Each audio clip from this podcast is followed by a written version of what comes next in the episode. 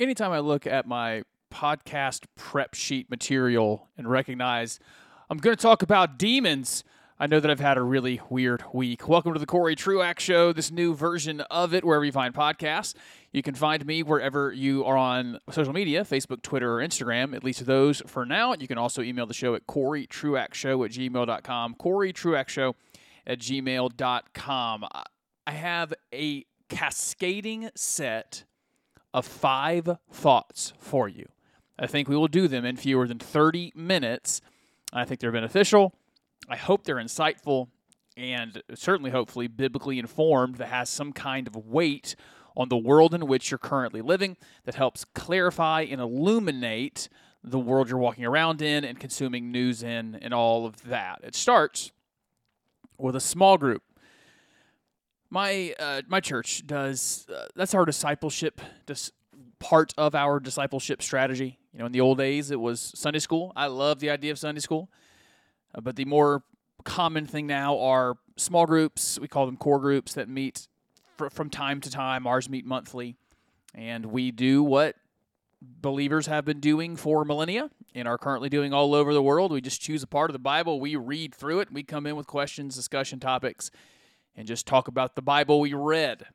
You know, there's entire book clubs that are, they used to be popular, where they would read whatever random novel or piece of history, come together and talk about it. We do that with the scriptures. And I, first, let me commend the folks at Beechwood Church. I should have mentioned at the top of the show here, amongst all my other roles, I get to serve that incredible group of people as their pastor for teaching.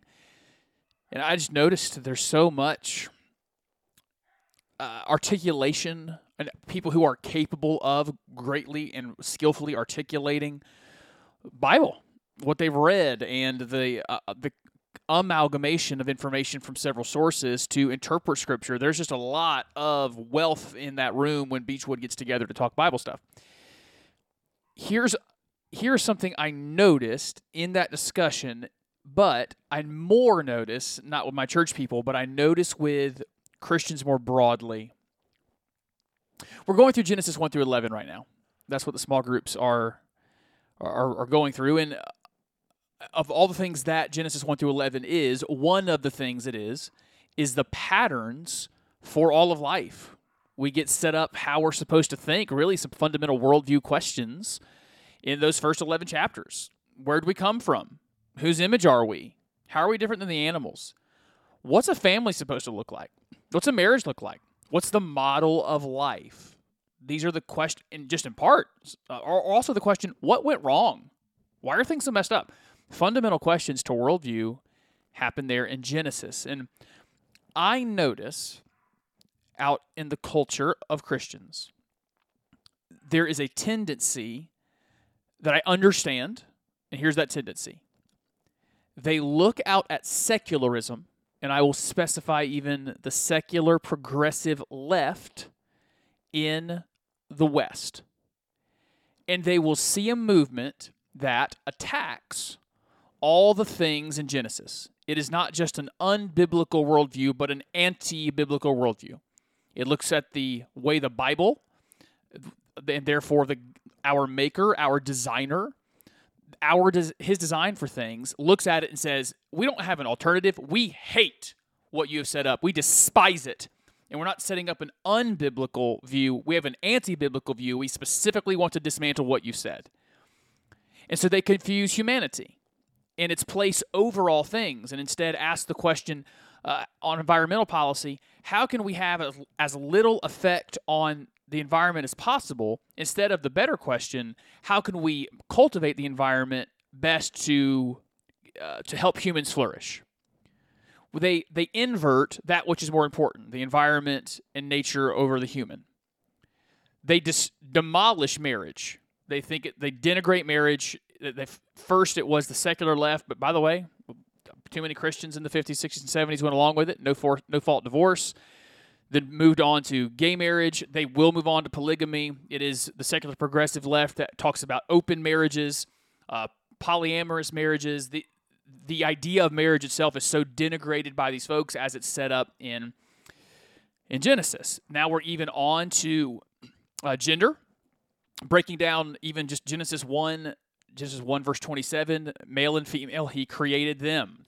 Down to that fundamental structure, the anti biblical worldview dismantles things. I could go on, but we'll stop there for now.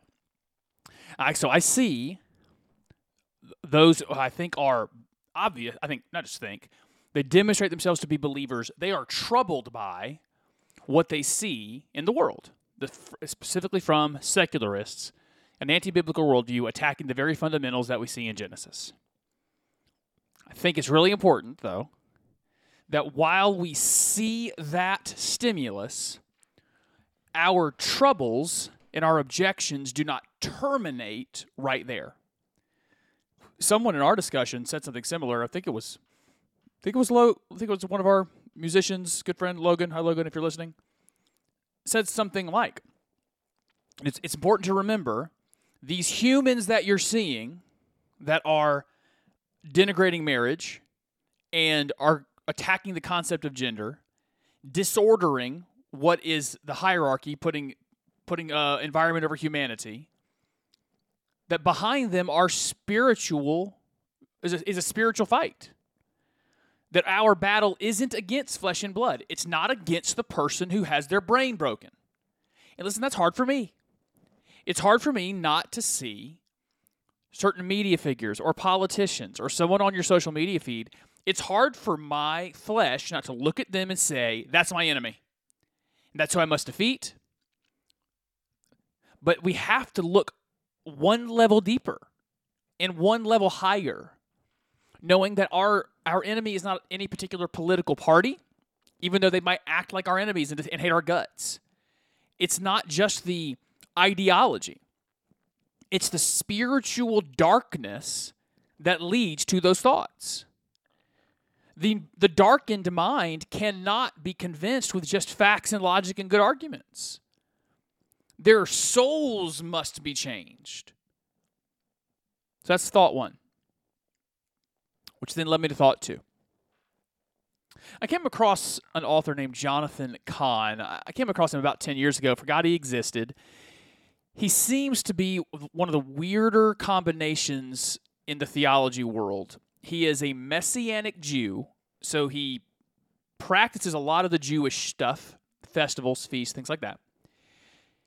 His church that he leads, because he would call himself a pastor, not a rabbi, he leads a, I can't remember what he even calls it. He doesn't call uh, he doesn't actually call it a church. I think he calls it a worship center, but it even has a very Jewish name. It's in northern New Jersey, near where my wife lived for years.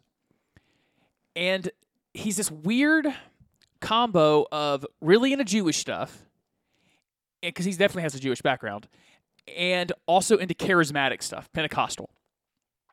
So he had a book I read back in, I don't know, it's like 10 years ago, called, oh, I actually forgot what I think it's called, but it's more about how we're heading into you know, a, a final era, and you Jesus is coming, all that stuff.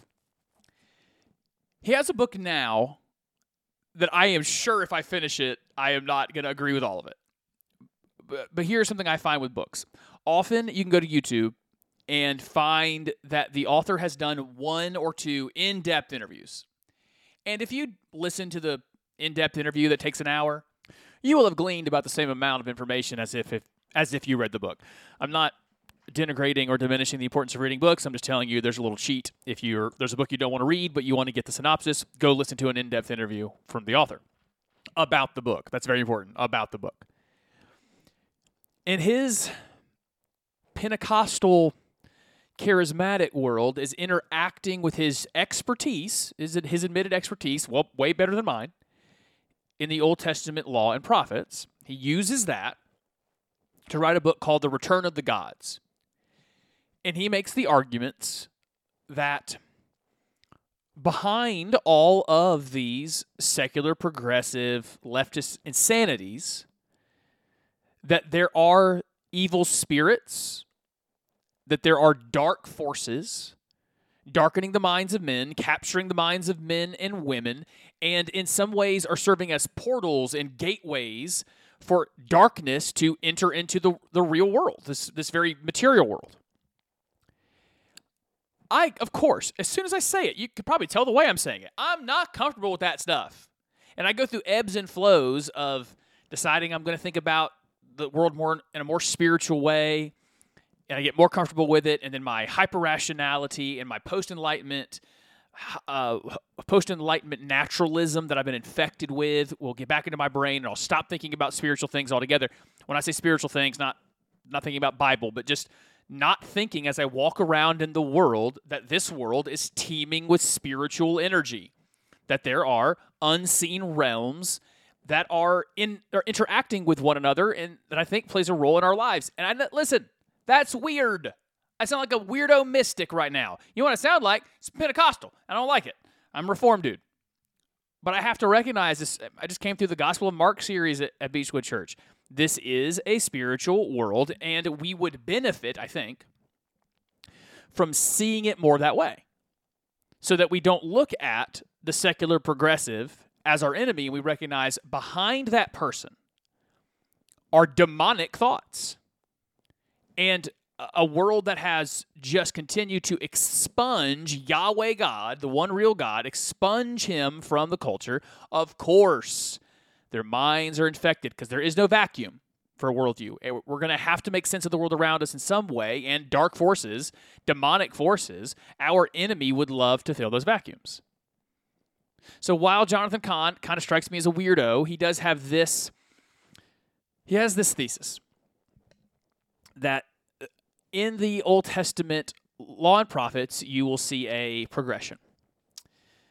That first, when the Jews would fall away, when Israel would start worshiping idols, they would start with Baal. And there were apparently a lot of Baals. I got fairly familiar throughout this interview that there were lots of Baals. One of the ways they would, um, let's go with personify a Baal, was a bull. And so then this is where Jonathan Cahn gets into some weird stuff that I'm not about, where he says, you, you go down to Wall Street and there's a bull. And when, when our economy is good, it's a bull market. And so they've set up the the idol, the actual physical thing. And he'll say at least this. I, I appreciate this. The person who set up the bull didn't go. I'm setting up a, a an uh, an altar to Baal. I'm not. He, I'm not doing that.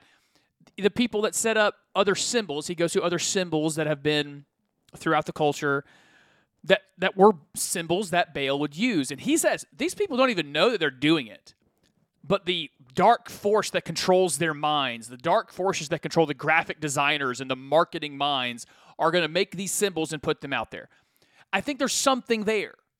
I'm not fully on board, but there's something there that not eternal, because well, I guess eternal because they will be punished in eternity, but eternal dark demonic forces influence the unregenerate mind of man to even almost thoughtlessly worship them like they don't we don't know that we're worshiping at the altar of Baal when we, we just chase after just money after dollar after dollar after after house after experience. We don't know that we're worshiping at, at the the gods of the market, but that's what humanity is. If if worship is doing, especially if we I, we think of the idea of worship as that which we assign worth to, and one of the ways that we're going to know how what we think is worthy is what we spend our time on, and we spend our time and our effort and our thoughts on getting stuff, then it's it's an act of worshiping a Baal. And so he starts there. And he even gets into some weird mystical language about um, gateways, like actually having the physical thing as like a gateway for dark forces. I'm, listen, I, am open to hearing more about it. It's just nothing about that re- resonates with me. Something in my I think something in my spirit, I could be wrong, could be my hyper rational mind. Something in my spirit says, no, no, I don't think that's true. I don't think there's a gateway at the bull at Wall, at Wall Street. The demons are entering the, entering the world through it. But okay, we'll stop there. So that's Baal. And then he says, when the Baals would extinguish themselves, when, when Israel was getting very dark, they'd move on to Ishtar. And Ishtar was a fertility goddess. That's where some folks say we get the Easter bunny and eggs and all that stuff because eggs are a obviously would be a symbol of fertility. If you want to argue about Easter and paganism, go over to Cody Fields' podcast with the Westminster Doxology and let him deal with it. Okay, I don't want to talk about the the melding of the holidays. Okay, now the he has another argument that there's there's some symbols about what Ishtar was, and because uh, she was being the fertility goddess, she was also the sex goddess. And his argument is we started with the god of money, the god of the market. That's what started. And then also in New York City through something called the, if you remember this, the Stonewall riots. It's, it's actually the beginning of the pride parades because there was a, if you don't know that story, you probably should. NYPD is trying to break up this, there's a gay bar, like a kind of a secret gay bar thing called Stonewall. And it led to a lot of violence. And his argument is during that act of violence, that he says and traces decently well, as long as he's telling the truth, and I think he has some scholarly integrity, that that event that night had some similarities to things you do when worshiping Ishtar. And that the American people then moved on to Ishtar from the Baals to Ishtar, and more dark forces took over. And then finally, Molech. Molech uh, is the final god, false god, dark god of, of the Old Testament, law and prophets and that is the sacrifice of, of children um, and, and hurting children, mutilating children, and that's where we are now. That's his his argument. I don't know how much of that I'm on. You could probably tell I'm not all the way in. But I think he is giving me something I need even from that Genesis discussion I had at church.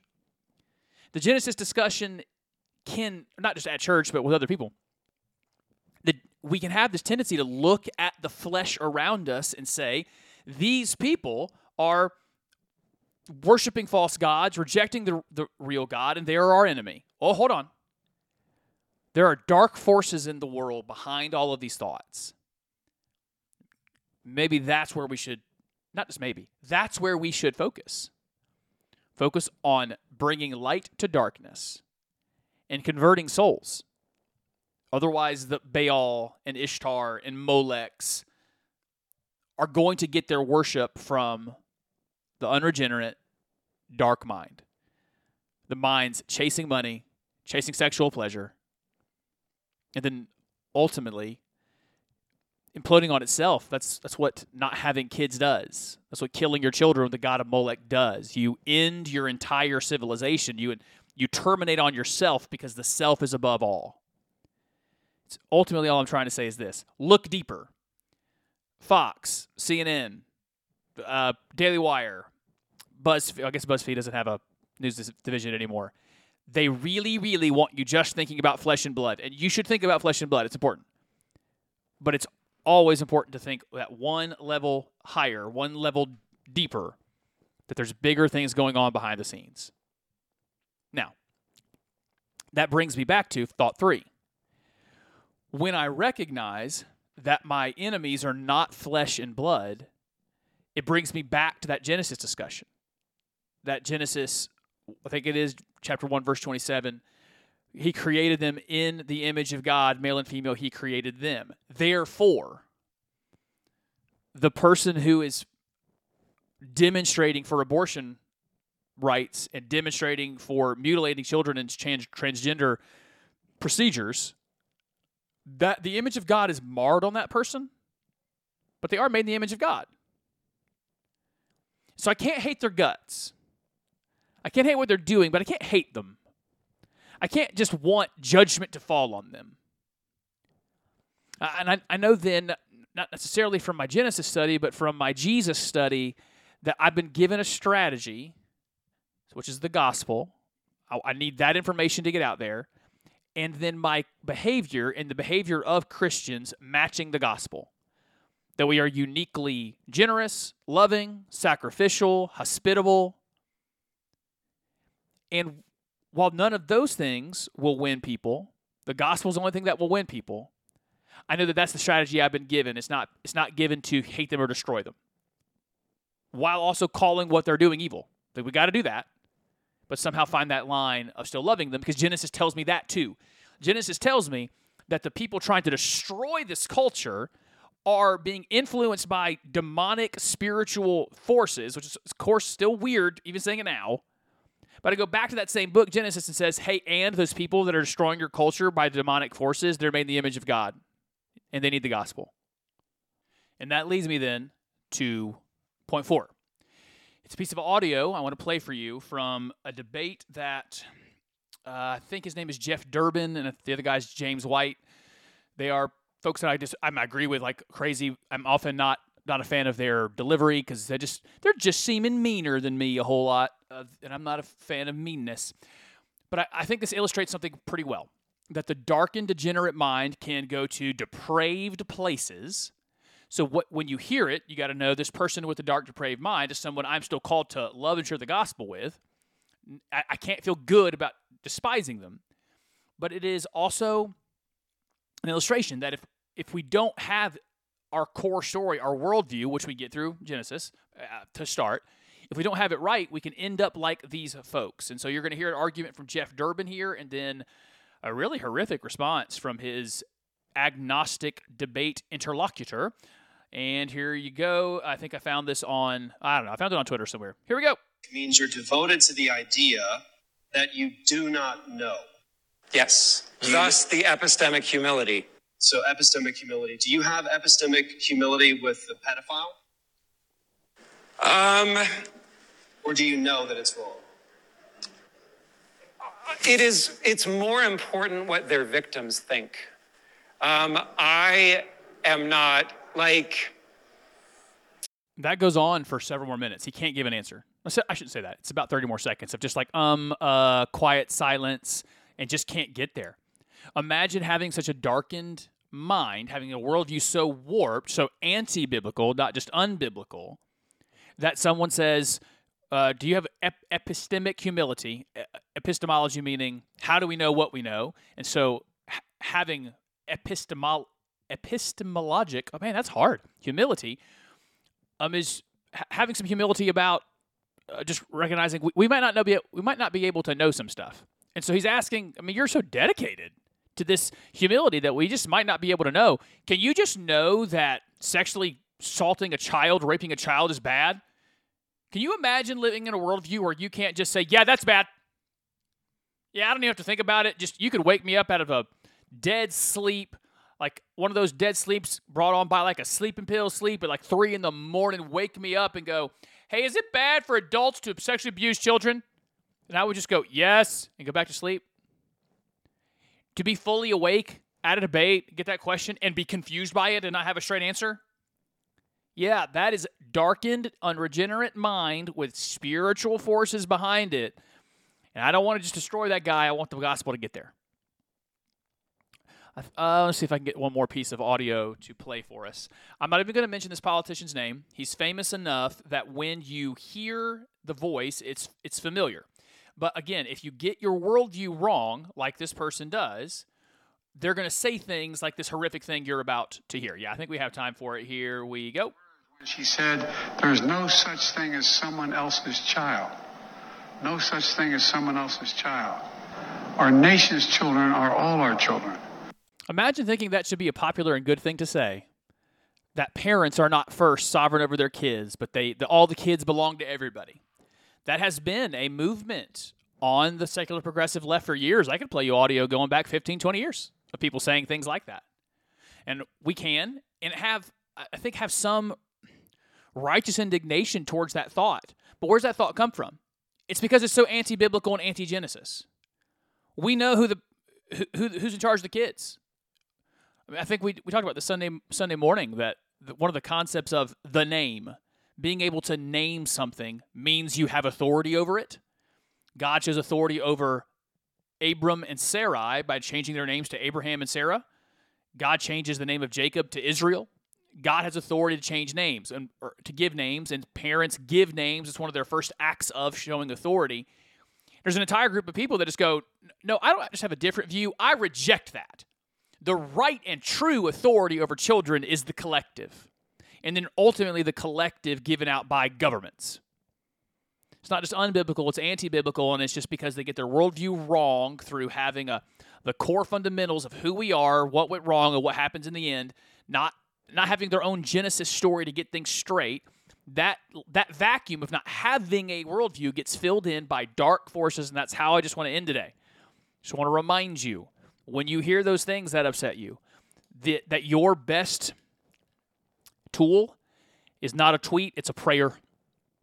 That your quick emotion towards anger might need to also have with it some compassion for those in darkness. And that again, that first tool is is prayer. That the Lord would do something in those lives and use us to do it because the world is dark, and at least in the West, currently darkening. It doesn't have to say that way. That can turn around. The only way we're getting there is not by voting in the right people, although that's important. It's not by getting the right CEOs and the right teachers, although those are important. It's not by turning the, the banking system around, although that's important. We're only going to do any of those with a uh, heart, excuse me, minds that stop being dark. They are enlivened and enlightened by what the gospel does, the transformation of our minds. It is now occurring to me that I don't have my file to play my Be Thou My Vision outro. That is a that's a tragedy. I love the Be Thou My Vision Be Thou My Vision outro. By the way, that, that's also brought to you by Cody Fields of Westminster Effects.